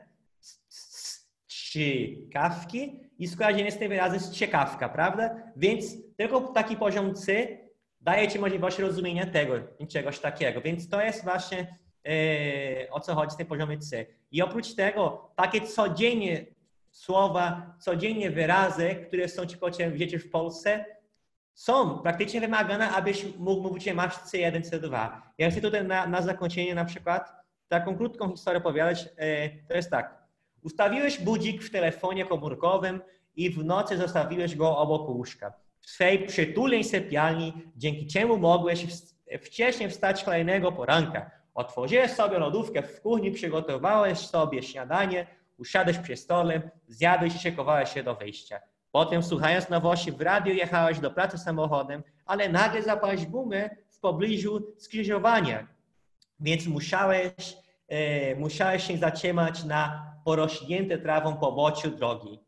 Na chwilę. Zadzwoniłeś po pomoc i razem z tą osobą musiałeś zabrać auto do polskiego warsztatu, do, do pobliskiego warsztatu, w którym napotkałeś mechanika ubrany w zabrudzoną smarem odzież roboczą. I pytanie, dla tych, którzy nas słuchają. Czy byś dał radę e, to, co właśnie teraz tutaj opowiada, to małą, historię, małą historyjkę tłumaczyć na język, którego się uczysz, jeżeli dasz radę praktycznie w taki sam sposób to wyrazić w tym, w tym języku e, obcym, to jest tylko taki przykład. To mniej więcej masz, masz ten cel, bo praktycznie, praktycznie wszystko, co chcesz opowiadać na takim poziomie codziennie, dasz radę bez takiego dłuższego zastanowienia właśnie wypowiadać i to jest już taki znak, że już masz ten C, ten poziom C. Nie? Więc e, naprawdę masz, masz taką swobodę, że możesz pobawić się tym językiem, prawda? I takie potrzebne słowa na codziennie, które nie są koniecznie potrzebne każdej osobie, znasz. Uziemienie, poręcz, poręcze, czy tam chodnik, tak, takie rzeczy, po prostu słówka, o to mi chodzi. Tak jak mówił Konrad, że znasz już gramatykę i po prostu się skupiasz na rozszerzeniu słownictwa. Mhm. Ja po polsku bardzo często e, rozwiązuję krzyżówki, bo tam mogę się uczyć niepotrzebnych słów, ale które pomagają mi e, podwyższyć poziom C. Mhm, tak, tak trend, jeszcze... czy tam e, defilada, czy no jakieś różne inne tam dziwne, takie niepożyteczne wiedza, ale taka ciekawa. Tak, natomiast tutaj jeszcze bym dodał jedną rzecz na poziomie C, tak. którą, która jest. Wydaje mi się, że to jest właśnie charakterystyczne, że wiemy, jak językowo zachowywać się w pewnych sytuacjach.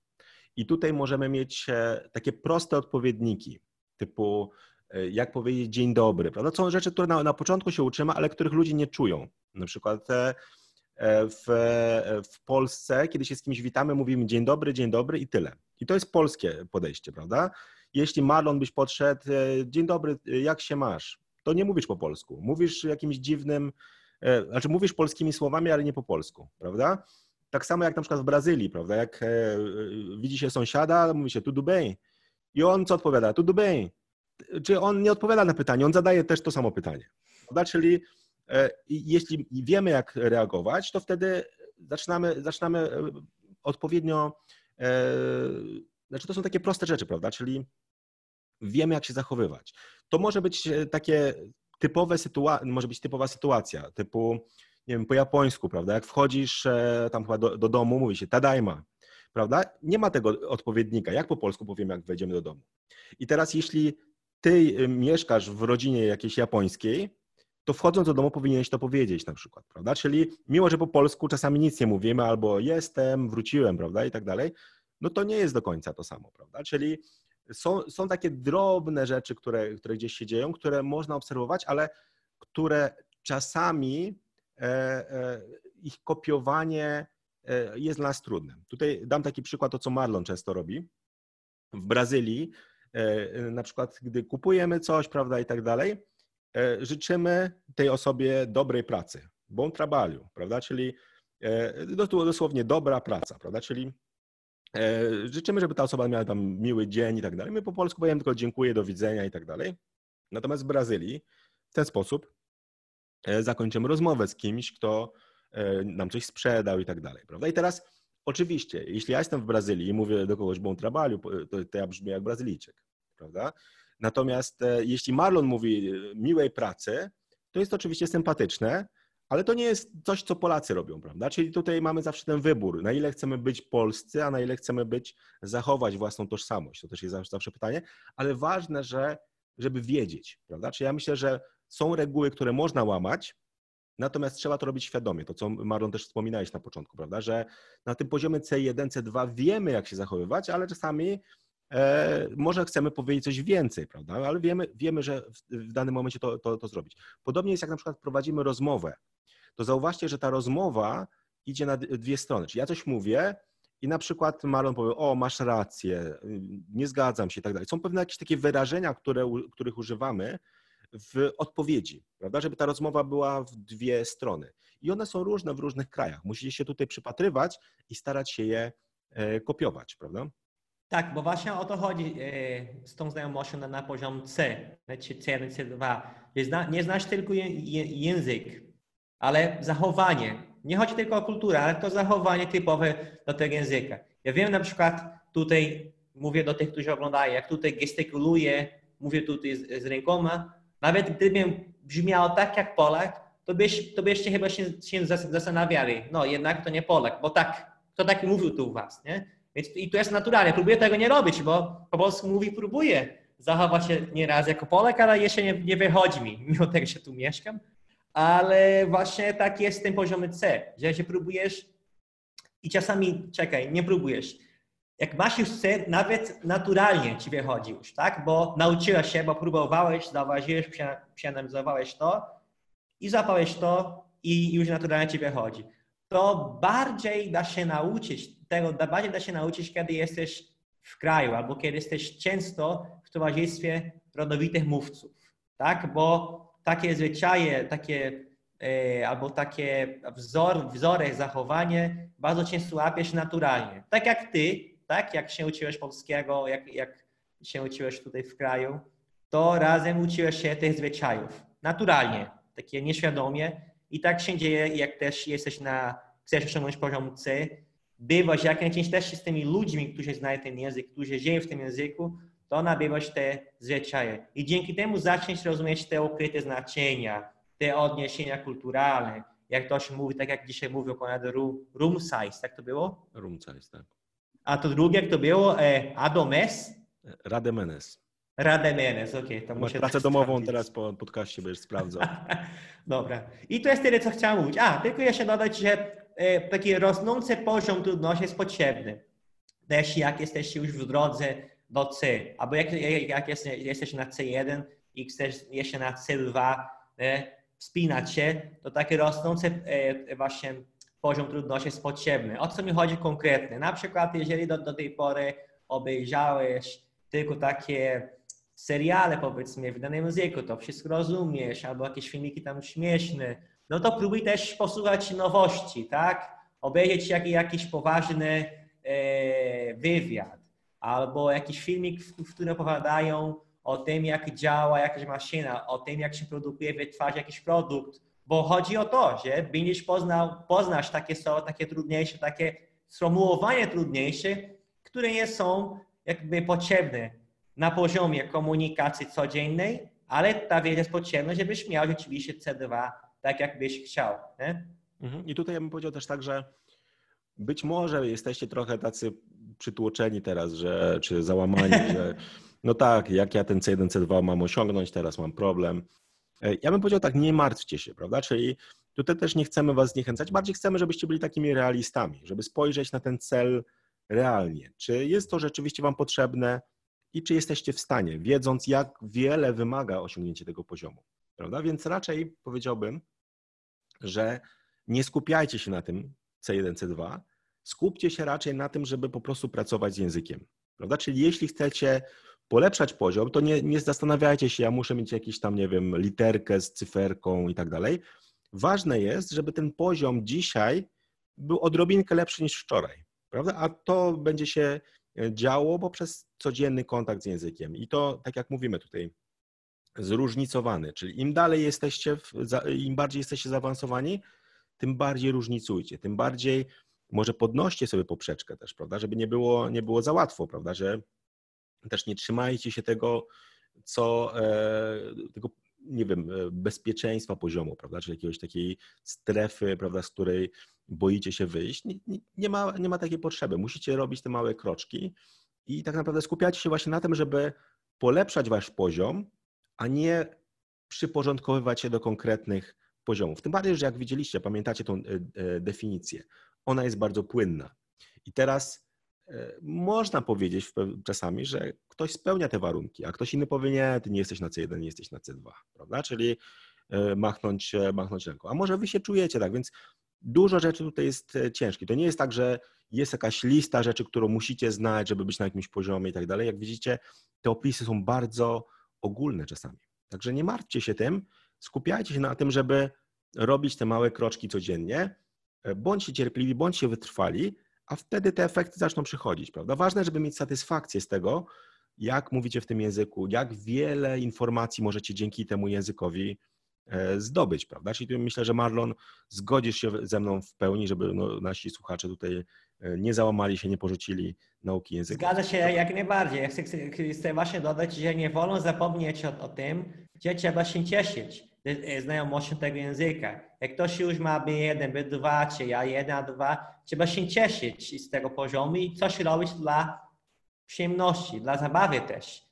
No, w trakcie, gdzie się uczy, e, w trakcie właśnie tej nauki, w miarę gdy się uczy, żeby osiągnąć wyższy poziom, na przykład C, bo mówimy właśnie o tym osiągnięciu poziomu C, czy C na C2, raz na jakiś czas trzeba też po prostu korzystać z tego języka, po to, aby się bawić, ok? Bo potem możesz potem zniechęcić się, bo ciągle tego się uczysz z tym celem. Musi mieć ten cel, ale wiesz, bawić się, używać tego języka też dla przyjemności, bez tego konkretnego celu w każdej chwili, prawda? Dam tu przykład, ja kiedyś poprzestawiłem gitarę, gram na gitarze, gram dla siebie, nie jestem muzykiem, ale kiedyś poprzestawiłem, bo postanowiłem samemu się uczyć grać na gitarze z drugą ręką. Ja gram tak, nie? czyli ręką, lewą ręką nie? i sam poprzestawiłem te struny na swojej tam gitarze, bo postanowiłem sobie, że się nauczę samemu e, grać na drugi sposób, nie? Dla siebie. I to było trudno, wiadomo, bo musiałem zacząć od zera. Wiedziałem, jak to się robi, ale nie, nie miałem wprawy, prawda? Ale czasami chciało mi się grać też, trochę pograć. I zauważyłem, że co robiłem? No bo teraz jak, jak chcę grać dla siebie, co? Ja będę za każdym razem powyjść tej strony ponownie, to zajmuje prawie pół godziny. Nie chciałbym się co jakiś czas e, e, z tą samą gitarą robić tą zabawę. Raz tutaj mam tak na odwrót, raz tu poprzestawiam, więc albo musiałem kupić drugą gitarę, tak? Żeby sobie tam pograć jak tam chciałem, i podczas gdy się uczyłem na nowo grać, albo musiałem przestać. I postanowiłem po prostu przestać, bo nie było sensu po co grać na dwa sposoby. Nie? To tak już skoro już gramy i na tym poprzestałem. I tak samo Nochicami chcę pokazać to. Nie? Jak ty się uczysz dalej, żeby mieć poziom C, no uwaga, uważaj, żeby, żebyś nie e, tracić ten zapał, pasji do, do, do twojego języka, bo musisz pamiętać, że coś już umiesz. Jak masz B1 czy B2, dużo się nauczyłeś już. I raz na jakiś czas trzeba po prostu z tego korzystać dla zabawy, dla przyjemności, żeby tak się nie skończyło tak jak, tak, tak, tak jak ze mną i tą poprzestawioną gitarą. Nie, myślę, że to, co mówisz, też jest istotne, że rzeczywiście trzeba wyjść z takiego poczucia, że języka się uczymy w szkole. I to, e, ja jeszcze raz powtórzę, czyli nie, nie nauczycie się na żadnym kursie języka na poziomie C1, C2.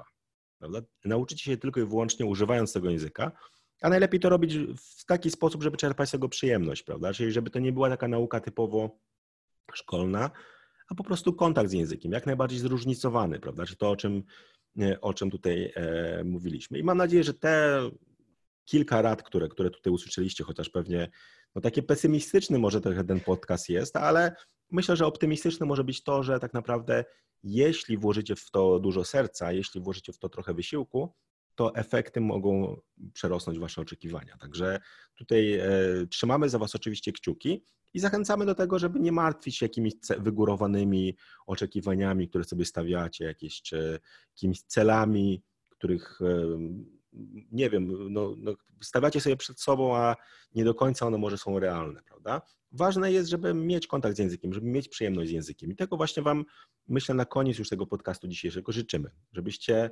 trzymali się mocno, nie martwili się porażkami i tymi małymi kroczkami dążyli do tego nie, żeby osiągnąć jakiś cel, ale żeby ten Wasz język, którego się uczycie, codziennie był tą odrobinkę lepszy, prawda? I tutaj nie musicie robić naprawdę dużo. Wystarczy mieć kontakt z językiem, wystarczy go używać, wystarczy słuchać, czytać i tak dalej. I tak zobaczycie, efekty będą duże. Największe problemy mają ci, którzy nie chcą się uczyć, którzy nie chcą w ogóle spędzać czasu z językiem, którzy chcieliby jakąś magiczną metodę na osiągnięcie celu bez wysiłku. Tego się niestety nie da, prawda? Na poziomie C1, C2 to jest taka, taki codzienny, codzienny kontakt z językiem, który jest potrzebny. Także życzymy Wam oczywiście wielu sukcesów, niezależnie od tego, jaki cel osiągniecie. Ważne, żebyście cieszyli się nauką języków, prawda? Czyli myślę, że tutaj Marlon się w pełni zgodzi. Także zachęcamy Was oczywiście do subskrybowania, do pisania w komentarzach, co dzisiaj być może otworzyło Wam oczy, może jakieś pomysły, które zechcecie zastosować w, w nauce języka, który, którego się uczycie. Także piszcie w komentarzach. Jeśli macie jakieś pomysły na kolejne podcasty, również dzielcie się z nami. Jak widzicie, zaczynamy się sugerować tym, co wy piszecie. Nie zawsze jest to pomysł na podcast. Tutaj akurat było sporo takich pytań, które otrzymywaliśmy, które postanowiliśmy podsumować w podcaście, ale było też chyba w kilku komentarzach też się pojawiały pytania właśnie, jak się uczyć na tym wyższym poziomie. Także mam nadzieję, że dzisiaj otrzymaliście sporą dawkę informacji. Życzymy Wam zatem sukcesów i serdecznie pozdrawiamy.